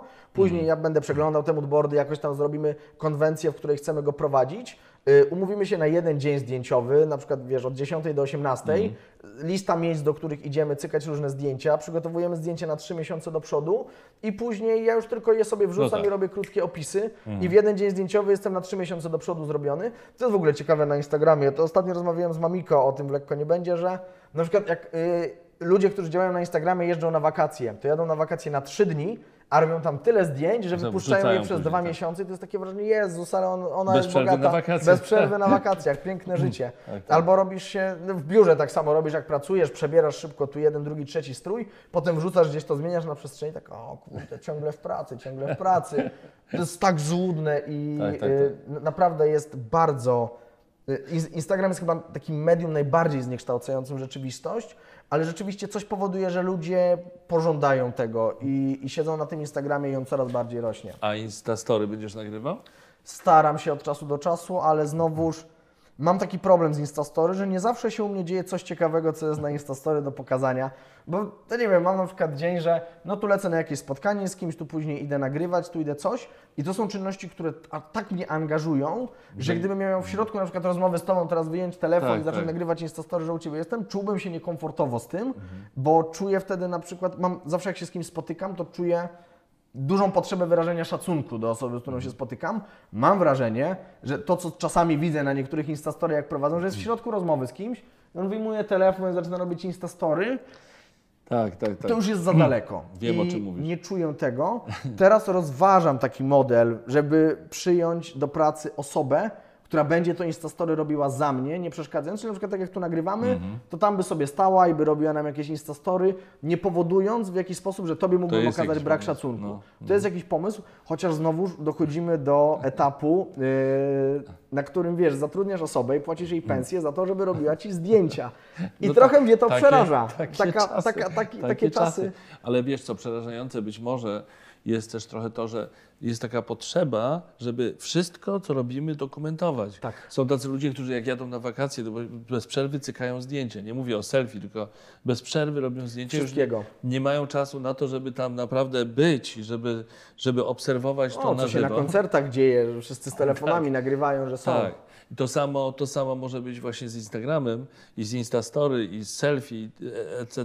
Tak jest, to że, nie- że myślisz, działasz pod kątem trochę tego, że to ci, wiesz, już nie chcę mówić, że to może pójść w drugą stronę, znaczy jak sobie ułożyć sytuację na przykład z ludźmi, z którymi się umówiłem, żeby zrobić dobre zdjęcie. A tak się dzieje. Ale To- może się tak dziać. W świecie instagramowych celebrytów to to jest standard. Jest taki wers z jednego kawałka hip-hopowego. Na spotkaniach gwiazd Instagrama nie ma gadania. Spotkanie nic nie oznacza bez oznaczania. Że zawsze jak jest się spotkanie, to oznaczamy się, wymieniamy się tymi followersami, robi się z tego biznes. Jest jeszcze inne niebezpieczeństwo, o którym pewnie nie będziemy mieli czasu y, pogadać, czyli big data.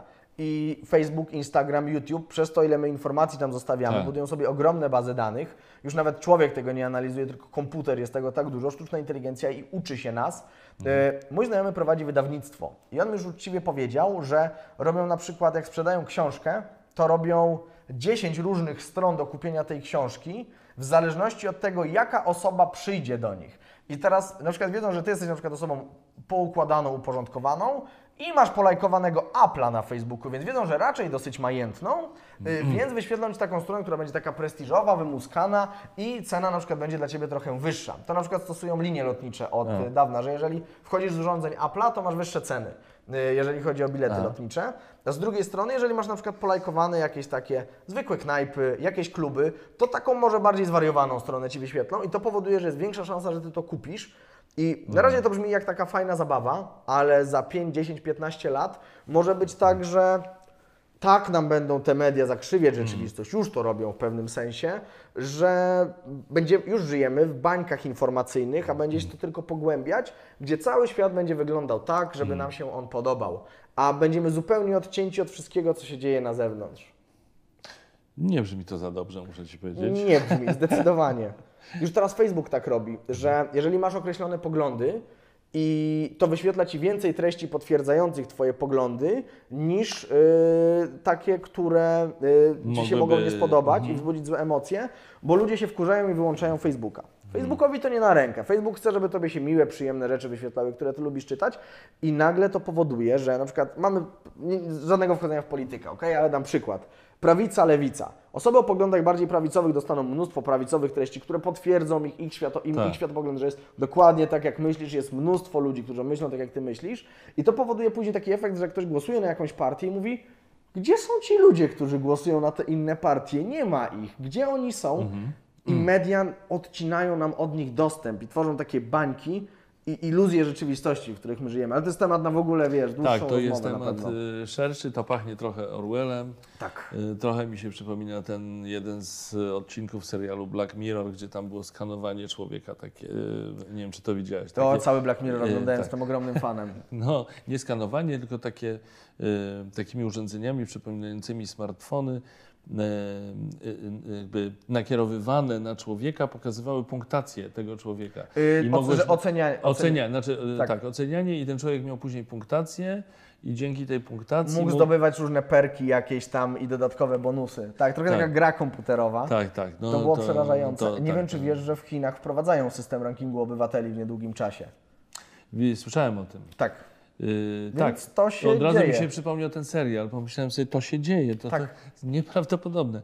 Wiesz co, jeśli chodzi o ten YouTube Challenge, to chciałem Cię jeszcze zapytać o lekko nie będzie, skąd masz pomysły na, na, te, yy, na te karty, które tam wykładasz swoim gościom, to jest bardzo, bardzo to jest fajne. I jaki masz klucz doboru gości i kogo jeszcze nie zaprosiłeś, kogo byś chciał zaprosić? Jeżeli chodzi o karty, to jestem bardzo z nich dumny o tyle, że jest to autorsko wymyślony O, format, brawo. którego nigdzie y, nie znaleźliśmy, Aha. bo dużo konkurencji, które robimy, ja nie uważam, że to coś złego, to są konkurencje często z amerykańskich late Mhm. nightów, które po prostu są dobre i fajne. Y, robiliśmy na przykład y, Fuck, Mary Kill lubimy Mhm. robić, jeżeli są młode osoby, przychodzą i one coś tam właśnie y, mogą powiedzieć, coś takiego, bo to rozpala ludzi, którzy Aha. oglądają to, Y, ale Fuck, Mary Kill jest wzięte z amerykańskich y, late nightów po prostu, jest Would You Rather, Y, to z kolei zainspirowane od Ellen, y, gdzie właśnie przychodzi osoba i musi na zmianę wybierać, kto jej się bardziej podoba z osób wyświetlanych na to, ekranie. to, to pierwsze to ja nie wiem o co chodzi. Fuck, Mary Kill? Fuck? Mary Kill polega na tym, że wyświetlane są Ci trzy osoby, trzy zdjęcia, y, czyli na przykład dostajesz y, Monikę Olejnik, Justynę Pochankę i Natalię Schroeder. Mhm. I y, rozdzielasz, którą chciałbyś Mary, którą chciałbyś Kill, a którą chciałbyś Fuck. A, Przy okazji oczywiście żartobliwie komentując to wszystko, co się dzieje. To jest fajne, Mhm. bo często biorą w tym udział osoby, które są w związkach i widać, Lawirują. jak one lawirują, żeby po prostu jakoś się wybronić z tego. Y, I to jest, jest tam też miejsce na inwencję twórczą, więc ludzie lubią to oglądać. Zresztą ludzie z jakiegoś powodu lubią żyć życiem takim związkowym innych. Co Zresztą te wszystkie portale plotkarskie wykorzystują. Natomiast otwarte karty rzeczywiście chcieliśmy zrobić rozmowy, ale chcieliśmy wprowadzić do nich element takiej gry i losowości. I najpierw zwróciliśmy uwagę na dobry format, który jest na YouTubie, który nazywa się Koło Plotka, że oni tam losują kołem, co się wydarzy dalej. Tego nie chcieliśmy robić, bo stwierdziliśmy, że to po co wtedy prowadzący? Ta rola prowadzącego musi istnieć, bo to prowadzący ma układać pytania, on ma je zadawać, on ma decydować, co się wydarzy, ale stwierdziliśmy to, zróbmy to tak, żeby ten mechanizm losujący decydował tylko o kierunku, w którym pójdzie rozmowa, a samo pytanie leży już po stronie prowadzącego i y, mając różne opcje losowania, wymyśliliśmy karty, bo to świetnie się sprzęgało z powiedzeniem, że dobra, grajmy w otwarte karty, czyli kawa na ławę, szczerze do bólu. I, y, I jest w takim razie, jeżeli chodzi o format. jeżeli chodzi o to, jaki jest klucz doboru gości, to nie ukrywam, że to jest bardzo młody program. Mamy dopiero rok. Dobieram gości, którzy są jak najbardziej popularni, którzy zrobią jak najwięcej wyświetleń, jak najlepiej się klikną. To nie jest coś, No tak. czego się wstydzę, bo uważam, że teraz ten program musi jak najbardziej urosnąć. Po to, żebym później mógł zaprosić osobę, która jest mniej znana i pomóc jej, jeżeli robi coś wartościowego. Bo mógłbym zaprosić od początku osoby mało znane, ale wartościowe, tylko że nikt by się o nich nie dowiedział. I to jest Czyli robisz to, co z tego co wiem jest bardzo ważne na YouTubie i wiele osób tak robi, czyli że się zaprasza znane osoby z YouTube'a, żeby, żeby tam podciągnąć zasięgi, subskrypcje i tak No, Dzień dalej. dobry, jesteśmy tu na tych fotelach. No, dokładnie to działa. To też jakby przy szyciu formatu stwierdziliśmy, że talk show jest pod tym względem świetny, że najlepszą metodą promowania swojego kanału na YouTube jest cross-promocja, czyli wymiana ruchu z innym twórcą i talk show jest tak naturalną do tego przestrzenią, jak tylko może być. Y, Chociaż docelowo, jeżeli chodzi o klucz doboru gości, będę chciał już wychodzić ponad YouTuberów, czyli artystów, sportowców, celebrytów, prowadzących telewizyjnych. To są ludzie, których chciałbym zapraszać, do których oczywiście nie mam kontaktów, bo wywodzę się z YouTube'a i tutaj znałem dużo więcej osób, więc od tego zacząłem. Y, I tu przechodzimy płynnie do osób, które chciałbym Tak. zaprosić i które chciałbym u siebie gościć. Na pewno Ciebie, bo O, już zaproszenie otrzymałeś i mieliśmy Było, tak, nagrywać, tak, tak. Ale, ale żeśmy to przełożyli. Dlaczego nie zdradzamy? Tak, ja już wiem, ale też nie zdradzam. Ale odcinek na pewno powstanie. Y, Z Tomkiem Kamelem bardzo chciałbym nagrać, bo oglądam też jego kanał na YouTubie, który prowadzi. Mhm. Tak. Chciałem nagrać z Czarkiem Pazurą bardzo i to marzenie już się spełniło na szczęście. Mhm. Y, No i taki, wiesz, no the top, symboliczny bardzo, ale Kuba Mhm. Wojewódzki, który ma największy talk show w Polsce, więc y, Ale czy Kuba Wojewódzki bywa w ogóle gościem? On gdzieś się daje zapraszać, rzadko. prawda? Y, Gdzieś Rzadko. na YouTubie latał jego wykład na A, tak, uczelni, tak, tak. Jest więc on takiego. wykłady na pewno daje. Nie wiem, czy przychodzi. Nie pamiętam, kiedy widziałem Też Kubę nie jako pamiętam gościa, zupełnie. Prawda? No więc to byłby challenge, gdyby Ci się udało. Natomiast znaczy, my się z Kubą tak teraz miziamy, że tak powiem, bo właśnie on y, w momencie, kiedy wychodziło Lekko Nie Będzie, y, ma taką rubrykę w tygodniku, tygodnik chyba to jest, w Polityce, Tygodnik. gdzie Tak. wspomniał o Lekko Nie Będzie i powiedział, y, skomplementował, że w ogóle świetna energia i że wreszcie prowadzący, który nie zasypia przy zadawaniu pytań, tak to określił, więc Dobre. już gdzieś tam dostrzegł i jakiś czas temu wrzuciłem zdjęcie na Instagrama. Y, To było jakieś takie zdjęcie, gdzie przez telefon dzwoniłem na nim i mówię, a oznaczę sobie Kubę.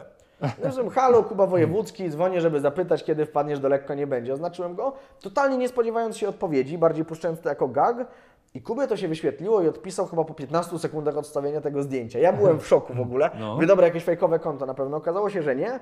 I napisał, no jak sam powiedziałeś, lekko nie będzie z tym występem. E, natomiast n- nawet jak odpisał tak, że to było takie, że na razie nie, że jeszcze obserwuję, ale gdzieś tam się miziamy i No. coś tam jest, co mnie bardzo cieszy, no bo gość ma ogrom doświadczenia w tym, co robi. I y, nawet jeżeli nie inspiruję się bezpośrednio jego programem i mam dużo do zarzucenia jemu, jeżeli chodzi o sposób prowadzenia, to nie można mu odebrać tego, że jest największy. I utrzymał się od lat, gdzie mnóstwo prowadzących wykruszyło się po drodze. Te talk showy padały jeden po drugim, a on został, jest i dalej jest oglądany. Więc to jest coś, co na pewno należy mu oddać. I y, mam też świadomość, że gdyby udało nam się kiedyś spotkać w przestrzeni publicznej, czy to w jego programie, czy w moim, czy gdziekolwiek innym, to mi bardzo dużo by to po prostu dało. To byłoby takie trochę namaszczenie tego starego, który już odchodzi na emeryturę. Kuba 60 Boże. zaraz chyba ma. O, że mam nadzieję, że on tego nie usłyszy. Mam nadzieję, że usłyszy i może szybciej przejdzie na emeryturę, to będę mógł wskoczyć. To już aroganckie było trochę, no ale e, lu, lubię stawiać poprzeczkę wysoko na pewno.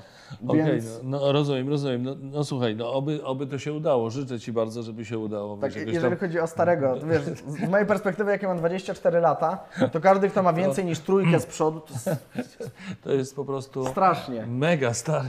Mega, mega Stary jak stary. świat, to jest mało powiedziane. Tak. Dobrze, słuchaj, y, to tyle jeśli chodzi o talent, y, talent, to tyle jeśli chodzi o challenge YouTube'owy. Mam jeszcze trzy pytania od internautów na zakończenie naszego spotkania. Doskonale. Co ty na to? Jakie y, Gimper ma poglądy polityczne? jak najmniej ich stara się mieć. To Hmm. zdecydowanie. Powoli zaczynam się interesować polityką, gdzieś tam czytać. Wiem, że mam jeszcze za mało wiedzy, żeby mieć takie twarde, mocne poglądy w polityce, ale wiesz co, najbliżej, gdybym miał w ogóle użyć jednym hasłem określić, to liberalne. Hmm. Przede wszystkim, y, jeżeli chodzi o to, jak patrzę na społeczeństwo i, i na ludzi i jak chciałbym, żeby to funkcjonowało, to w takiej wierze, że człowiek nie jest głupi, a jak jest, to trzeba mu pozwolić się pomylić, żeby mógł się nauczyć. A państwo czasami robi to za nas i trochę się o nas troszczy, co nie jest do końca złe i są sytuacje, w których to jest ważne, ale ważna jest też taka przestrzeń dla ludzi, żeby oni mogli podziałać, żeby to nie było takie od linijki wszystko i gdzieś tam w tych papierologii utonęło, tylko żeby troszkę więcej luzu było do wszystkiego. Wychodzę z założenia też, że jeżeli ktoś robi coś, co nie przeszkadza innym, to ma święte prawo to robić. I tak jak na przykład totalnie mi jest daleko, jak jest pogląd prawicowy, że związki partnerskie dla homoseksualistów nie. Dlaczego? To nikomu nie przeszkadza. Teraz ktoś ma jakieś inne poglądy, nie będę się z tym oczywiście spierał. Z mojej perspektywy, tak długo jak ktoś nikogo nie krzywdzi, ma prawo robić, co mu się tylko żywnie podoba.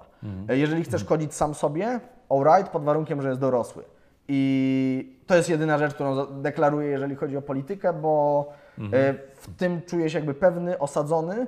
Wiem, że jakby jest to spójne ze mną, a jednocześnie nie wymaga takiej wiedzy na temat sceny politycznej, której ja jeszcze po prostu nie mam. Mhm. No to nie wiem, czy mi odpowiesz na drugie pytanie, bo ono też jest jakoś tam polityczne. Czy wziąłeś udział w Marszu Niepodległości? Jak w ogóle świętowałeś 11 listopada? Okej, czy, czy polityczne? Mam wrażenie, że ja do tego podchodzę bardzo No społecznie. niestety Marsz Niepodległości stał, Stał się, się polityczny, stał się polityczny i dużo rzeczy staje się politycznych, co, co, co nie jest dobre. Podchodzę do tego społecznie. Y, Udziału w marszu nie wziąłem. Wielu moich znajomych wzięło udział w Marszu Niepodległości. Rzeczywiście. y, Dla mnie ten dzień był takim dniem przede wszystkim refleksji, bo jako młody człowiek coraz więcej zaczynam się interesować w ogóle historią, bo w wieku 15, 16, 17 lat nie myśli się o takich rzeczach jak ludzie, którzy walczyli za nasz naród, tylko się myśli o tym, gdzie w piątek pójdę za chwilę na imprezę, bo mam 17 lat. I teraz zaczynam więcej się interesować, więc poświęciłem tak w ogóle na pomyślenie nad tym wszystkim, co się dzieje. I co myślę o Marszu Niepodległości? Myślę, że to jest piękna inicjatywa i sam pomysł tego, że świętujemy to, że od- odzyskaliśmy niepodległość, wychodzimy na ulicę, pokazujemy to, że jesteśmy dumni z tego, że jesteśmy Polakami i wiesz, jakby czcimy tych, którzy zagwarantowali nam to, którzy to wywalczyli, to jest piękna sprawa. Mniej piękne jest to, co czasami się tam dzieje. Y, To, jak media czasami o tym mówią, też przekręcając, że to staje się taką właśnie miejscem walki o politykę, że wchodzą polity- politycy mówią, a bo ja powiem to o marszu, ja powiem to i walczą gdzieś tam o punkty procentowe. To jest brukanie takiej pięknej inicjatywy, naprawdę. Natomiast y, to, jest, to są tylko ludzie i tam w marszu chyba wzięło udział, popraw mnie, jeżeli się mylę, z 300 tysięcy ludzi. Podawali, że 250. tak? 250 tysięcy. to jest tylu ludzi, że tam są i ludzie świetni, i ludzie pewnie zepsuci do cna. Wiem, że tam byli jacyś neofaszyści chyba z Włoch, nie wchodzę w to, ale no. przy tak ogromnych ilościach ludzi to jest oczywiste, że tam będą i świetni ludzie, i ci, którzy będą robić awantury. Chociaż w tym roku chyba marsz przeszedł w ogóle wyjątkowo spokojnie, mam wrażenie. No, w zeszłym dosyć spokojnie, Było- w tym też spokojnie. Tak. Znaczy byłem tam przez chwilę, no bo ogólnie spokojnie, chociaż nie, nie do końca sympatycznie na każdy, w każdym odcinku. Nie w każdym miejscu, no właśnie, to jest to, że zależy gdzie trafisz, z takimi emocjami pewnie wrócisz stamtąd. Mhm, to prawda? Tomasz Działowy, bardzo Ci dziękuję za to Dziękuję spotkanie. również. Czy mógłbyś mnie jeszcze nauczyć, bo kto jak nie Ty, Ty to wiesz najlepiej, jak, co trzeba powiedzieć, y, wiesz, y, widzom na zakończenie? Bo ja wiem, że trzeba powiedzieć o subach, wiesz, no, ten, ten... Nawet ten, nie, wiesz, że ty- niekoniecznie, trzeba niekoniecznie? mówić o subach. Subskrypcje mają coraz mniejsze znaczenie na O, YouTubie w a co ma? 2018. Y, Dlaczego? Algorytm. Jak wejdziesz sobie w statystyki kanału w analitykę, to zobaczy, zobaczysz sobie, ile osób wchodzi do Ciebie z subskrypcji. Mhm. Zaręczam Ci, że to będzie liczba mniejsza niż 10%. A reszta? Reszta pochodzi z A. strony głównej, B. z proponowanych filmów. To znaczy, Mhm. strona główna to jest to miejsce, jak wpisujesz youtube.com, to to są wszystkie filmy, które Ci się tam wyświetlają. Mhm. Proponowane filmy to jest belka po prawej stronie od Twojego filmu. 90% ruchu pochodzi z tamtych zakładek i to jest wynikiem takiej centralizacyjnej polityki YouTube'a, którą on stosuje od lat. Mhm. To znaczy w 2012 na przykład y, kanały były takim centrum wszechświata i subskrypcje były bardzo ważne. Praktycznie było tak, ktoś miał 100 tysięcy subskrypcji, który miał na przykład 90 tysięcy wyświetleń na filmach. Ci subskrybenci dostawali informacje, oglądali. YouTube'owi po pierwsze zależy na tym, żeby centralizować to, żeby mieć całkowitą władzę nad tym, jak ludzie się poruszają po serwisie. Więc jeżeli nie będzie lubił Maćka Orłosia, to YouTube powie, nie pokażemy nikomu, że Maciek Orłoś istnieje. E, z drugiej strony zaczęło się robić tak wielu twórców. Wiesz, że YouTuberów ma więcej niż milion subskrypcji? O, nie chcę wiedzieć. chyba. 67 bodajże. W Polsce. W Polsce, na świecie to w ogóle No tak. kilkuset. To jest ogromna ilość ludzi, nie sposób ich wszystkich oglądać i bardzo często dochodziło do sytuacji, że ludzie subskrybowali 100, 200, 300 kanałów i już nie ma jak tego tak. oglądać. Ciężko jest o takich fanów, wiesz, takich zaangażowanych, że oglądają jeden kanał i to jest ich ulubiony twórca. W większości ludzi oglądają 10, 15, 20, 40 kanałów. Y, I YouTube musi to wszystko jakoś tam powyświetlać. Tego trochę więcej, tego trochę mniej, tego tu wyświetli. Y, 400 godzin w ciągu jednej minuty pojawia się na YouTubie. 400 godzin treści. A to są chyba nieaktualne dane, bo teraz pewnie jeszcze więcej. I coś, jakiś system musi pozarządzać tym, które z tych treści pokazać ludziom, a które nie. I w związku z tym dzisiaj 90% wyświetleń to jest tylko i wyłącznie algorytm.